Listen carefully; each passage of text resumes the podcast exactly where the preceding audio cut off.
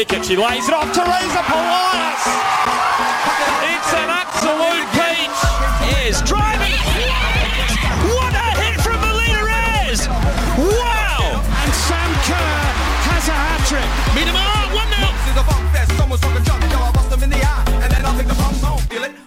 Radio Dub here on FNR Football Nation Radio. It's a grand final special. We spoke to Amy Jackson from Melbourne Victory before the break. That interview will be up on our podcast platforms later this evening if you missed it. Uh, but Josh Parrish here with Pakua Frimpong, and we've got to do our own breakdown of the grand final before we get into that Matilda's squad. It was a bit of a, a heartbreaker for Sydney Yeah, FC in the end, who probably were the, the better side on the on the day, but they couldn't finish their chances. Casey Dumont was a, with a, a best on ground performance, and, and Melbourne victory. They they snatched their chances when they when they arrived. As Amy Jackson said, you know, speaking about, you know, thinking the City FC were the best side all season, I thought that also. You know, I've said it multiple times on the show.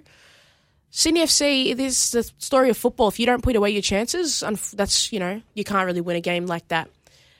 I thought that Victory did well and, you know, they really held on with that pressure. And, and when they had their opportunities, they took those chances and they made it quite difficult for Sydney to score because they, quite frankly, Sydney were creating opportunities, but they were in real bursts and they didn't really sustain it, you know, like real attacking pressure from the front three um, that was connecting with their midfield at, uh, for large portions of that game. So I think that's where they'd be a little bit disappointed in that.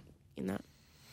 It's interesting because uh, it, it seemed as if victory were really keying in on on Courtney Vine as the threat, and almost shifting the whole team to that side of the pitch when they were defending at times.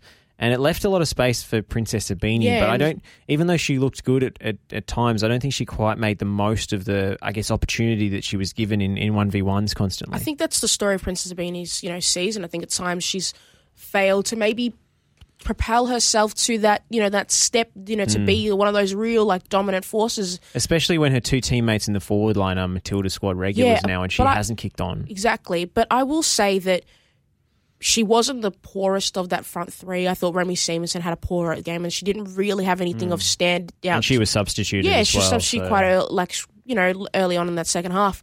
So she wasn't fantastic and I thought Ibini what probably was their biggest threat. You know, Polly Doran stepped up and you know she really you know, sh- you know, she was like, "I'm not going to let Princess Ibini beat me." You know, I know that Courtney Nevin's on the other side, and she's a Matilda, and everyone seems to be going on her side to, you know, attack her. But she mm. did a great job, and Vine, I think, at times failed to really create. You know, she was she was going out players, and she creates opportunities like that. She bet Nevin a few times, but she kind of fails sometimes with that final ball and that final finish because she, if you remember, she had that opportunity in the box and she didn't really. It was just one on one with Casey Dumont, and she went. She sprayed it far um, wide on the right hand side and didn't really, you know, get a shot on target where she definitely should have scored. That was the moment, wasn't it? I mean, if Sydney Yeah. score that, perhaps it's a it's, a different game. It's a different game. They might go to extra time. You know, it it could it could be an entirely different result we're talking about here. It could be oh my god, Sydney FC another comeback from two 0 down in a final.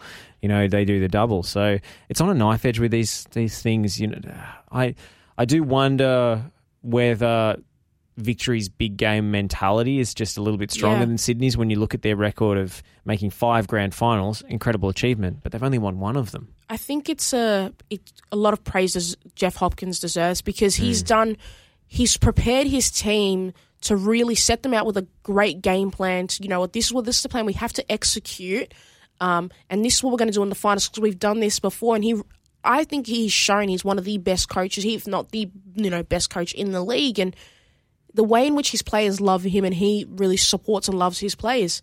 That you, that shows in a football like it shows. Um, In that in that confidence in the big exactly moments when they're under knowing pressure. that you know you know well, someone we'll talk about a little bit later you know um, you know Jeff Hopkins his players believe in him and they believe in the game plan 110% Yeah, I, th- I think that makes Victory such a resilient team in these situations. And the equation has changed for them since they had Melina Ayres back. You have to credit the impact that she's had because as soon as she's come in, they've looked a different side Yeah. and knocked off the three best teams in the league. I think yeah, Melina is you know it's going to be quite interesting because obviously she's not going overseas. Uh, she's going to be playing in the NPL Victoria. I believe I so, believe yeah. so. I haven't got like you know a final confirmation on it, but I, I assume that's what she would do. I think it'd be hard She for her to play. usually play. plays for South Melbourne. Yeah, I think it'd be hard for her to go overseas, particularly considering that she hasn't played all year. But it's going to be interesting, you know, about her getting into that Matilda squad potentially, you know, down the line. Well, is that is now when we we No, let's no, let's let's no. off? Some some people didn't want to respect the A League Women's this year today. Okay. I want to, you know, let's talk about it. And, you know, what about, because I was thinking about Sydney FC and thinking that it's quite interesting that they've lost, I think, four or five grand finals. Uh, I believe that's the stat. Um, or like seven, and nine, something like that. Some Yeah, it's four out of the last five. Five, they've, they've- they've qualified for, for four grand fi- uh, five grand finals, and they've lost four of them. The only grand final they won was against Sam Kerr's Perth Glory two years ago, Oh, what a, that's you know at least that's one to win. Um, but and they were carried by visa players in that game. Exactly. It- in my opinion, I think Savannah McCaskill was a cut above, um, and there was an outrageous goal from a fullback in uh, Sofia Huerta that day, which was just an absolute Yeah. bomb. So, you know they they they've they've got a, a strong squad on paper better than anyone else in the league but sometimes in these in these big moments they've I, I, I think the more the more you fall short in that on And that I big stage and that that- big occasion the more of a almost complex it becomes It happens, and I, I think uh, for me about Sydney is something needs to change for them because you can't you can't tell me that losing four or five grand finals doesn't have an effect on the players, which they've had a pretty consistent playing group that's kind of moved on, like the core group of them. Like uh, Nat Tobin stayed around, and like I know they, they've got the same players really.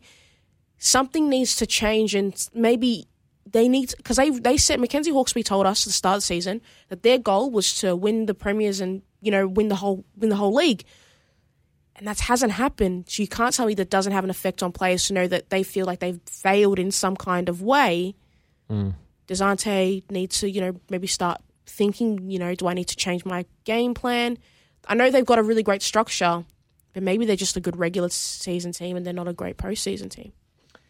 It's hard because they did actually play quite well they, they did. you know they didn't play poorly they stuck to their principles and they just didn't execute and they came up against an but informed goalkeeper is, you know, it's little things, and if in the, those toughest moments, if you don't play your best football, does it really matter what you played around those? You know, mm. and that, that's I think that's a fair question to ask about these teams, and you know, and all kinds of teams all around the world. If if you can't play your best football in the most crucial moment, does it really matter about everything else? It's it's so tough because I, I do feel sorry for them because they were the outstanding team. I mean, Melbourne Victory we were bemoaning some of their their play during the regular season, and Yeah. yes, they had players out, but they were wildly inconsistent. Yeah. and you know they, they had serious defensive woes, and there were many frustrations about the composition of the midfield. They managed to find to pull it together I at think- the right time, but yeah. I also think that the A League Women's is a little bit more prone to this kind of thing happening, where a team makes an uh, you know an unforeseen run and potentially are champions based on a season where they they weren't the best team over the course of the year, because it's only a fourteen game season and it's such a sprint that if you sneak into the finals and hit a hot run of form and there are all these one off one off games, like it, it leaves the competition open to, I guess, being skewed by uh, and uh, yes, that's that's the nature of a final session, uh, finals uh, system.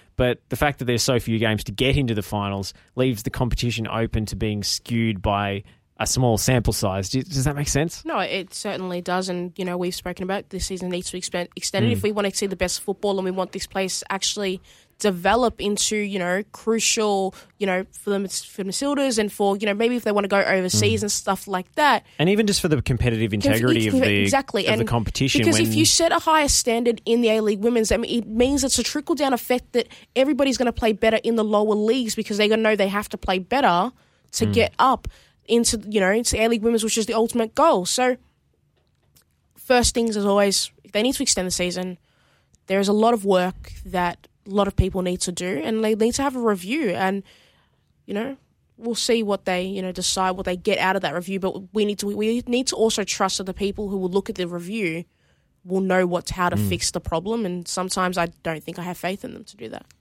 I think the best part about the weekend were was probably the stories that came out of the final and the Yeah. human moments and the post match celebrations. And I don't think you can really go past Lia Privitelli giving her medal to Kayla what a great Morrison. moment, honestly.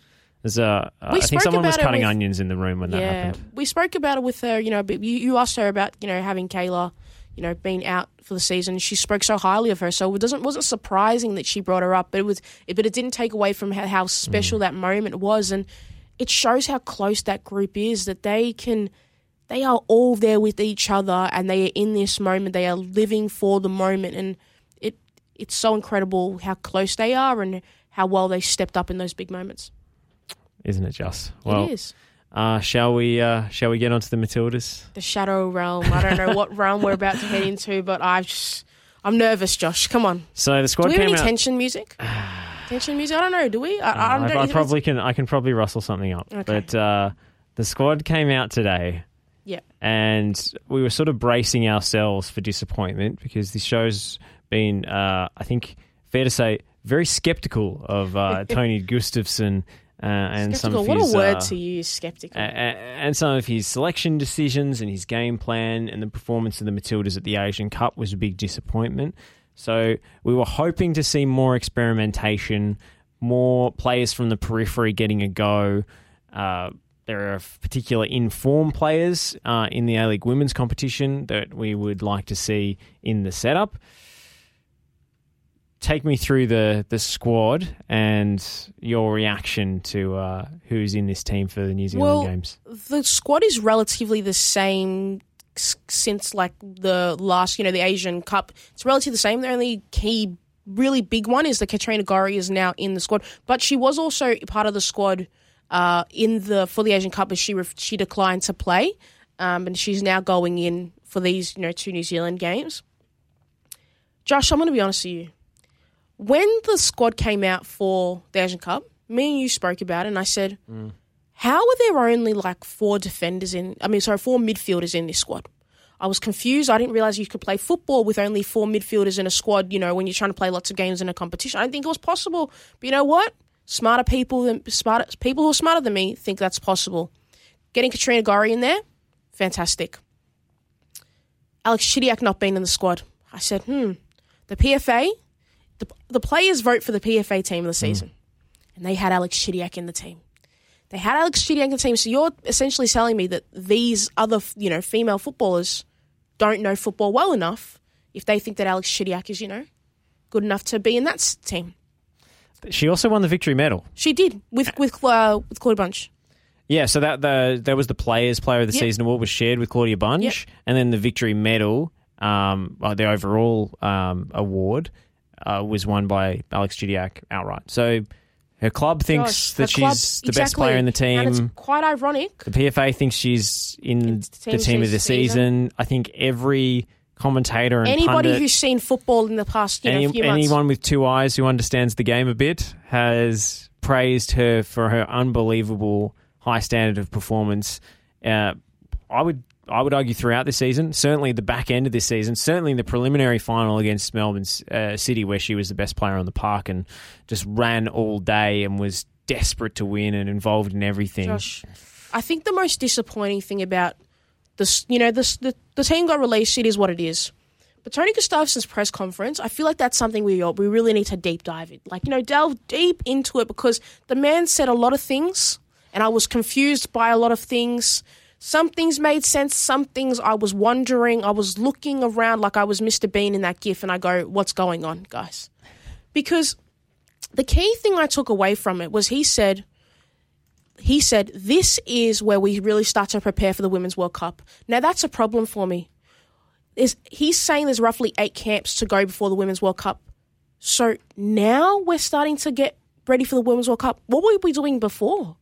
Were we not setting up a game plan or were we just playing for fun? I understand that COVID happened and there was a lot of things that happened.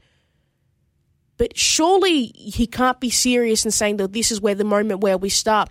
Because he also said, made the point saying that a lot of players now need to go overseas in order to become, you know, eligible realistically to be in that Matilda squad.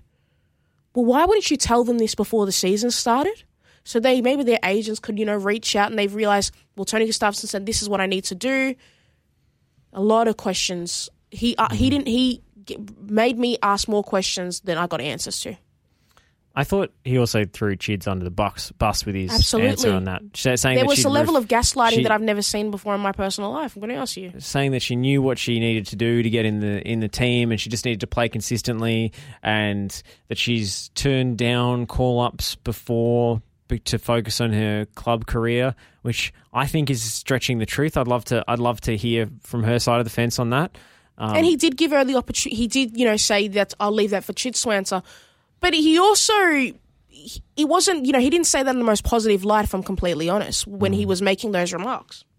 Yeah, I mean, he started off saying that she's this unique creative talent with an amazing left foot, and you know, So would the Matildas not need that? exactly. Like I'm thinking, I I think we could use a unique creative talent with an amazing left the, foot. The problem I also have is that this is a like everyone in this squad now is a, Mm. like relatively, they are kind of more or less going to be the squad heading into the Women's World Cup. That's basically Mm. what Tony Gustavs said. He said he's left room for other people to come into the squad, but he's saying we now need to, you know, win like dwindle down, whatever the word is. I don't know what Drill it is. down? Drill, drill, ah, words, words, words. Um, to find out who the players are. So like that's like only a few players that are realistically going to change. How is that set these players need to play better if they know their position's kind of already set in stone? Mm. This is why we're losing players like Ali Green who's going to play for New Zealand because it's there's not enough competition for places in this squad. Clearly. or there's not a meritocracy in place whereby competition for places can words, I'm gonna be actually honest with you. can actually function. There is no meritocracy in the Matildas. There is an established hierarchy, and for players who are pressed with their faces pressed against the glass, looking in, I don't know that there's anything that they can do on the pitch. You know, short of scoring a hat trick in every game, uh, to actually get into the the picture. It seems there seems to be f- players who are included no matter what, no matter whether they're playing well or not. There are certain favourites and and players who can coast, and there's certain players who who cannot convince the national team selectors. And I say selectors plural because I'm not convinced that Tony Gustavsson is the only person with input, serious input Oh, into the squad. absolutely. And I Uh, there seems to be nothing they can do to convince them that, they're, that, that they'll be useful to the national team when the Matildas aren't exactly lighting the uh, place No. up in terms of their performances. And. I think that a lot of people are going to be surprised if they don't watch women's football. If you look on, you know, the results of the last World Cup, you think, oh, no, Australia kind of got a chance. You know, like they, they could Mm. do something. Let me tell you clear as day. The teams that have got better have got better by a long way. Teams like Spain, who were kind of on the fringes, you know, last in you know in women's football before, they are ready. They have the best, one of the best players, if not the best player in the world, or, or multiple in their squad, and they are ready to dominate. I think it's the World Cup, Women's World Cup is looking very scary for the Matildas. it's a stronger field this It's a time. very strong field, and I honestly I'm feeling very anxious thinking about it because what we've seen is we haven't we haven't seen enough, you know, level of creativity and. I want Ante, you know, to to call Tony Gustavsson and start talking football because we might get a level of creativity that you know we're seeing. Uh, I, th- I think he needs to get in Tony's ear because Exactly. uh, it was an amusing moment during the press conference. We should we should explain because not everybody has watched Oh, back the, the thing like in, the- in detail as we have. Um, but you know, he, Ante was asking him tactical questions and uh, I was very lost. I'm not going to lie to you. I had I, was, I had to write the words down. Credit to credit to Tony G on this occasion. He did actually engage with it and was genuinely giving Ante insight and answers. And then uh, the, the media officer running the, the presser um, moved them along, and, and Tony told Ante to call him, and they can get it, get in depth and nerd out about it. So I think, like, honestly, I think he could uh, he could use He Ante's could expertise. use Ante's. But there are certain things that he is in complete denial about yeah. and, and that's what really struck me is that the assessment of the performance in the Asian Cup is totally divorced from reality. Absolutely. And he was talking about facts and stats and figures, and he Yeah, only he wants to be quite judged he on. got quite he got- upset at, at that question about the long balls to Mm. Sam Kerr, which I think is a very valid question because, he, you know, in though he's like, oh, people remember the last ten minutes. Well, if yeah, so if, let's just explain the answer first before. Um, so he was asked about, you know, why should the Australian public have faith in you and your game plan when we resort to the long ball to knock it long to, to Sam Kerr all the time, and it's pretty one dimensional and unimaginative. You know, based on what was dished up in the in the Asian Cup against against South Korea, um, and he objected to the I would say factual assertion, but the criticism that his teams play play long balls on the regular. And, you know, I, I think it's, he's like, in those last 10 minutes, when you are under pressure and you really need a goal, that's when the game plan is on full display because you hmm. it's what it's when you're in those pressure moments if you believe in your game plan you will you will trust it 110% and you will follow it through. He said in that south about that South Korea game that there were some players who didn't trust the game plan and got nervous. As a coach who's been there for a year surely you go that's very concerning for myself that players aren't trusting my system. What do I need to do like better? And he's talking about these two reviews. Well, those two reviews, if they don't change, if the game against the two games against New Zealand, if we don't change any of our game style, well, then you wasted your money on those two reviews. If I'm completely honest, the reviews were really interesting to me because he was saying, "Oh, we actually played less long balls in that tournament." But who who was he comparing it to? Was he comparing it to Japan or South Korea or China? No, he wasn't. He was comparing those numbers to Australia's previous numbers in the Olympics.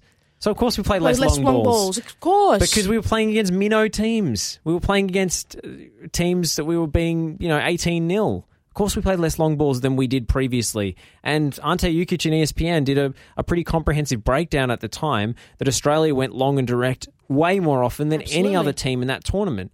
So to it's like when you know what it reminded me of. It's like when Apple do those big, big glossy uh, announcements, product Yeah. announcents, and they say, "Oh, the new iPhone is this, this, is twenty percent faster than the I old do have iPhone." the new iPhone though too. Yeah. Okay. Well, uh, you being an Apple sheep, let's let's step aside from that. But what they they do as a uh, it's it's a tactic whereby they pretend that the competition doesn't exist. Exactly. They say the new iPhone is twenty percent faster. And you say twenty percent faster than what? Oh, the previous iPhone. iPhone. Well, of course it's faster than the previous iPhone. iPhone. You're not comparing it. I will say- you're not comparing apples and apples. You're Yeah. comparing apples and oranges, and that's exactly what Tony Tony G did in today's press conference. And it is totally self-serving and it's pushing a false narrative and treating us like idiots. And I'm honestly, I'm sick of being treated like an idiot. I have, I have two eyes. I understand the game a bit. Exactly. I can see No, that when the going it- gets tough, you are knocking it to Sam Kerr every single time. And he brought on Emily Van Egmond in the South Korea game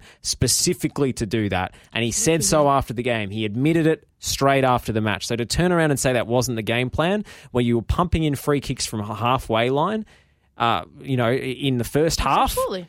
is is treating us like we're idiots. And I, I just I can't deal with it anymore. Honestly. He said that we won't. See, he said that last year was, you know, a, it was a bit of an off year, and he said we won't see the same things this year as we did last year. I think those words need to be the key, the key phrase that we remember when we see them play in these camps, because he has to be held accountable for his actions and the way in which this team plays.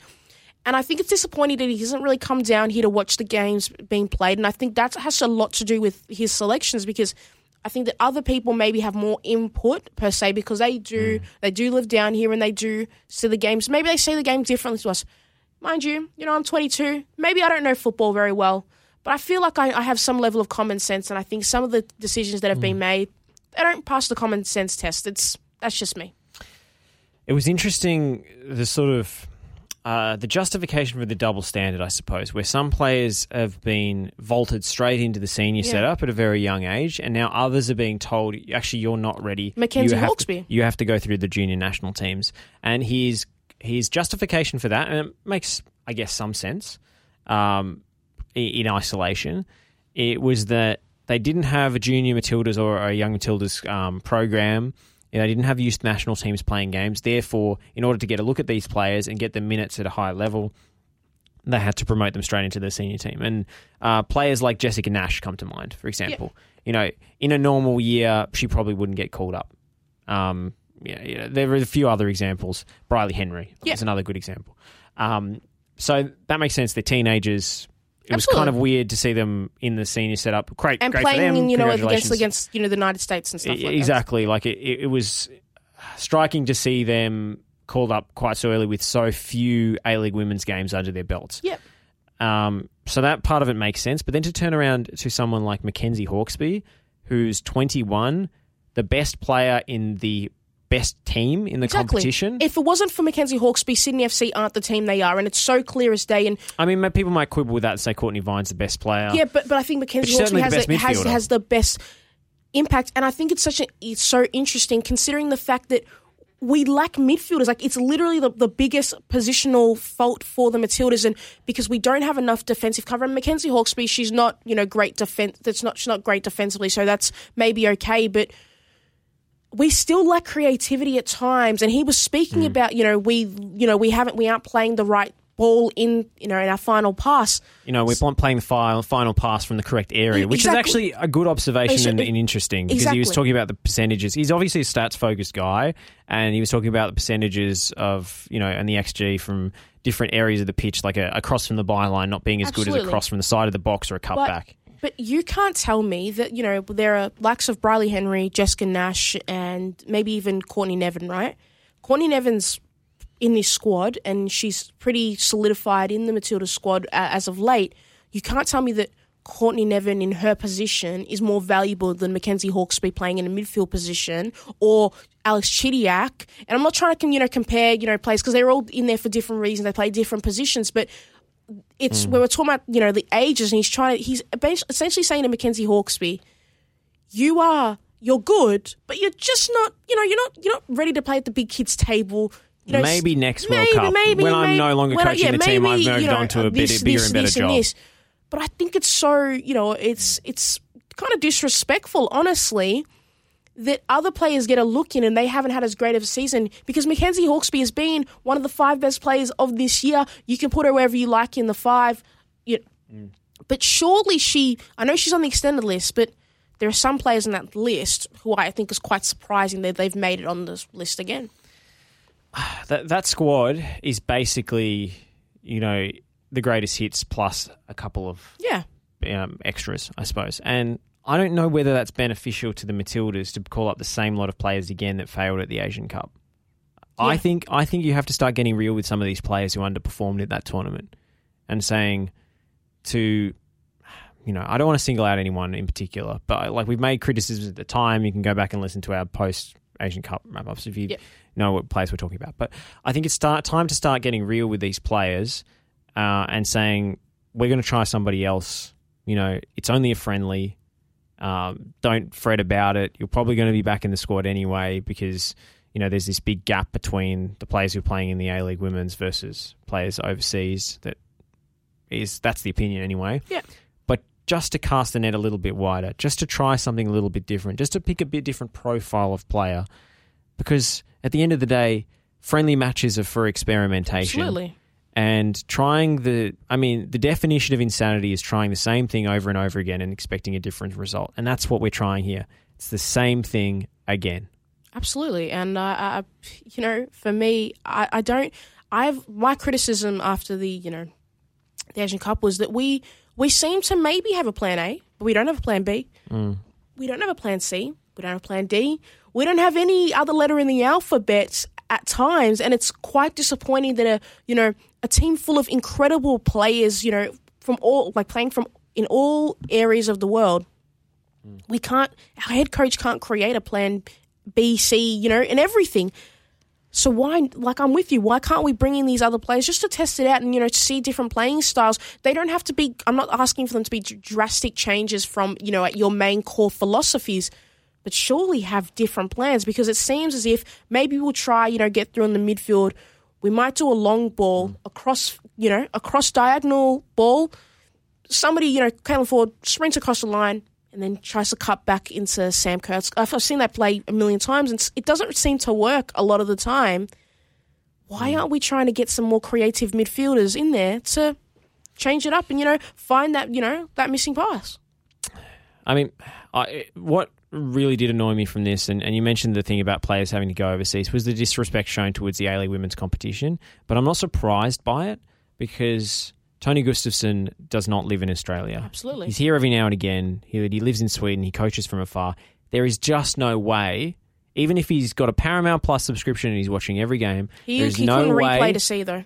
I mean, yeah, exactly. Um, you know, for uh, like, there is just no way that he's as familiar with the players and the landscape and the talent and then the pool of talent that he would be if he was living here. Exactly, and I think that's why he's he's got an obsession with players playing, you know, in Europe because then it's easier for him to go see them. Go and and watch and them. he he's I'm assuming he's been staying in America for a long time and when working for the US women's national team. He so also said they were looking at training sessions as well, looking back at like f- tape from training sessions. And I'm saying, well, if there's players you haven't selected before, how can you how how can you judge them? And there was a, there was a tweet a f- a f- couple of weeks ago from um, friend of the show Sam Lewis saying that um, basically it was a throwaway line on Twitter. Of course, I don't want to throw on the bus or anything, but she said if if Alex Chidiac doesn't make the uh, the Matilda squad, fold the program. And I'm afraid to say we We're had a good run, but ladies and gentlemen, done. the program's done. We're It's- out. We're out. We're out. We're out. No, no. I think a lot of people, you know, quite rightly, are upset that Alex Chidiac didn't make the team because why? If Alice if Alex Chidiac was put into the Matilda squad and she played poorly and Tony Gustavsson didn't pick her next time, you know what? Nobody would complain. But the fact is, you're kind, you're kind, you're now trying to really solidify the squad that you have. So how is she? She hasn't right right now got lined up, you know, uh, overseas contract as far as we know, as far as we know, like like that's in you know to be negotiated. Exactly. So how can you know how is she supposed to get in this squad? And I think multiple people asked that, but I don't really think I got a great answer from Tony Gustavsson in the press conference about how these players are actually supposed to get into it because he's gone about it in you know disrespect the A League women said yes, mm, you know you, you played, but it's a short season. It's not that good. it's not that good. Yeah. Yeah, I mean, that doesn't really speak very highly of the you know the 2023 legacy, does Exactly. it? It doesn't really feed into the uh, what, this this World Cup is, is supposed to achieve if if players in the A League women's aren't aren't really being considered. So. Um, I, I do kind of hate that that Chids has become this, uh, I guess, this political sticking point now. yeah. She's become like She the dividing than that. line between the Tony G believers and the Tony G haters, and I think she deserves more than that. I think that's that's doing her her a disservice Disservice, to yeah. make her kind of the lightning rod. And I know she, you know, I, I suspect she she hates this Yeah. discourse around her and the and the, the outrage and so forth because it probably doesn't help her national team case. That- that's the problem I see with this. I guess this team at Football Australia around Gustavsson seem to be so ingrained in their view of these players and um, and they they're so convinced that they're they're right and Yeah, everybody else is as- wrong. it It's- almo- it seems like they're in denial Yeah, about it, it. almost seems as if they're, they're you know, they're, they're, it's a sort of payback because he spoke, you know, in one hmm. breath about, you know, her declining offers to be in the Matilda squad and, you know, then spoke about, you know, you know, this, she's got to do this, this, this, this. It's, it's, it's as if, it's like he goes, It's as if the goalposts are being yeah, shifted. exactly. He goes, you know, if she's available to be picked if we want to pick her. Well, are you picking her because she's not good enough or because she declined the offer or It was such it was such a, a strange answer. Like it was he gave about six different reasons that all contradicted with each other. Absolutely. And and that that to me looked like someone who was saving his own skin. Absolutely. So Well, you, You know, what, Josh? We had a great A League women's season We did. We did. Matildas are going to be playing soon. It's okay. I, I love seeing all these. I love all these players, and I hope they all, all do well. But I think that our playing style can change. But you know what? We're heading into a new phase with Radio Dub. We've got to start to still try to figure out what we're going to do now with the A League women's season over. And it's going to be good. I mean, I'm, excited. Are you not?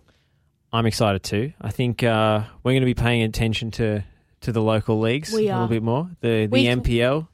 We're going to be talking about Women's Super League and with an Australian lens, an Australian focus. And I'm excited to see the the next uh, next phase of this program Yeah. because uh, you know it's a long old off season, but there's always women's football to talk about. Absolutely, and hopefully we can, you know, talk to some, you know, A League women's coaches, and you know, really talk about the development of women's football in this country. Absolutely. Well, uh, Pakua, as always, it's been a pleasure. It's been cathartic tonight, I think, on the Matildas, and it's been fantastic to speak to Amy Jackson as well. to really lift my spirits. Is what I need. All right, we're going to get uh, Pakua some fructose and uh, and lift her lift her mood uh, and sign off here tonight on Radio Dub. Thank you for tuning in. Uh, we do appreciate your support throughout the season, and uh, and we'll be back soon with this program with a with a new lens to look through uh, women's football. Pickett, she lays it off. Teresa Polias. It's an absolute peach. Ayres driving. What a hit from Melina Ayres! Wow! And Sam Kerr has a hat trick. Meet. One 0.